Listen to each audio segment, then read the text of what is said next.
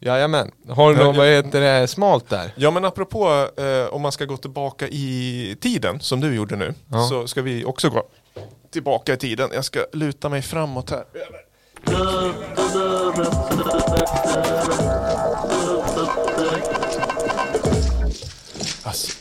Det var ju länge sedan jag gästade podden känner jag. Det betyder att Slims smala skiva eh, också var väldigt länge sedan vi fick höra favoritsegmentet enligt mig själv i alla fall.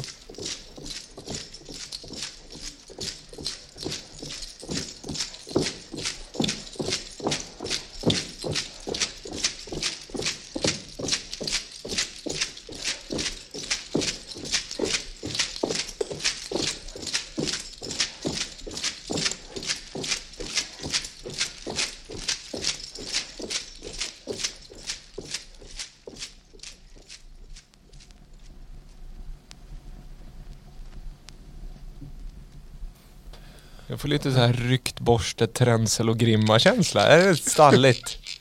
Stalligt. ja. Ja, ja. Eh, rik, rik, ja. Nej, nu är det något annat. Mm. Eh, det är... Oj. Det är en svart 12-tums LP som ligger på skivspelaren. Hjälp, vi har gett ut en bondgård. så, andra sommaren på vinyl, är det det? Ja, det är Farmen soundtracket. Nej, vi, vi befinner oss eh, stenåldern. Jaså? Mm. Och då är inte den här skivan utgiven på stenåldern. En för- dramati... Vad ska jag säga? En reenactment av Ja. vad man gjorde då. Ja. Mm. Där, eh, Men vad är det här? för- Det här låter inte stenålder för mig. Det här. Ja, men jag ska, det här är, vi har det är en svensk-engelsk eh, samutgivning det här. Så där lyssnar vi på Bone Scraper. Mm. Eh, spår nummer ett var Rattle Dance. Och nu kommer vi till Percussion Stone. Mm. Där har slagstenen. Eh, nej, det är ju en, eh, en eh, fornnordiska, vad heter den? Fornnordiska ljud. Klanger. Så det här kan man ju tänka på där om vi återkopplar till det här med att lyssna på ny musik och att liksom våra offer till exempel och liksom att pusha. Att hade, inte, hade man inte öppnat upp lite liksom för all möjlig musik då hade vi kunnat lyssna på det här än idag. Det hade inte varit så kul. Där. Det här är ju, eh, ja det är massa ljud, eller så här. Det här till exempel, eh, eller spår ett där, rasseldans. Jo men det har man hittat i gravar. I, bland skeletten, att det sitter liksom eh, rasselgrejer kopplade till, eh, till eh, människorna.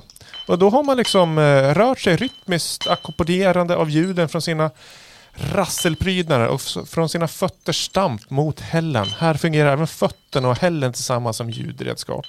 Det är liksom sånt man har forskat och tagit fram. Och det här är ju länge sedan alltså. Det här var ju innan en annan var påtänkt. Ja det är riktigt länge sedan. Men det var lite, det var något instrument som inte jag tyckte kändes riktigt samtida. Som lät lite mer som en blandning mellan konservöppnare och en gurka. Ja men det var nog en eh, skrapare. Benskrapare. Ensam spelare, en magiker inom parentes, ute i gryningen. Skraparen, cirka 11 cm lång, är placerad mot ett ihålligt trästock och för resonansens, resonansens skull i en magisk handling är inte alltid sådana faktorer som maximal ljudstyrka det väsentliga. Däremot är ljudet att det är det rätta. Det är liksom som när du och jag letar syntar, att det är liksom det är ju inte totala effekten utan det är ju ljudet i sig. Det är mycket material i det här. Vi har ju 30, spår 34, Birkaflöjten inom citationstecken. Och det följs upp av megahitten Barvaluren. En barvalur du har där eller bara glasöver så att säga. ja det är ju, ja. Det är mycket material men det, vadå, är vissa grejer gjorda av ben? Ja, i och med att den börjar ju så långt bak som möjligt, sen så går den eh, framåt i tiden. hårdrock.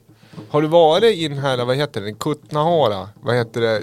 Kyrkan som är utanför eh, Prag.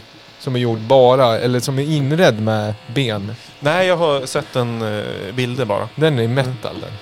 Jag har varit där ja. Okej, ja. ja. Det var, ja, det var värt besök men rätt makabert var det. ja men vad, hur kändes det rent kän- känslomässigt? Det känns ju lite spektakligt liksom. Ja. Det var inte så att man går ner på knä och friar till sin käresta. Det var inte sån stämning. Nej, det, nej, men det var ju, nej men det är ju en lite konstig känsla. Man har ju inte sett något liknande och tanken är väl att man inte ska, alltså den är, ja vad ska jag säga. Det, jag förstår att det inte är den vanligaste typen av inredning. Helt enkelt. Att den, är- att den är en subkultur till liksom, vad ska jag säga, magasinet Residens. Ja. Men eh, som smal skiva då? Hur... ja men den är fem, den är fem plus. Jaha, jag, ja. jag kände att nu, det här är en liten svag.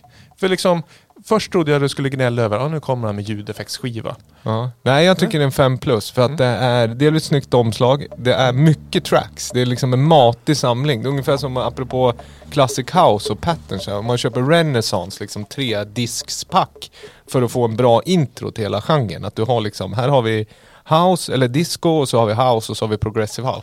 Så får man en redig, alltså det är en antologi nästan. Och lika så känner jag här. För det är 41 starka spår. Ja, och det är också en eh, 32 sidor eh, bok som följer med.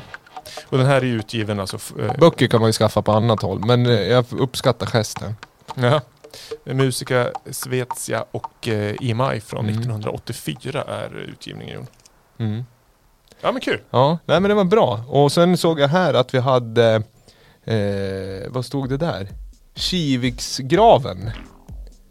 Mm. Eh, det har vi där. Och vad har vi på Kivik då? Ja, där har vi marknad och vi har eh, must. Ja, must. Och inte vilken must som helst va? It must have been love. Nej, äppelmust. Och eh, Handshaking har ju släppt nytt eh, album. Vad ser vi på omslaget?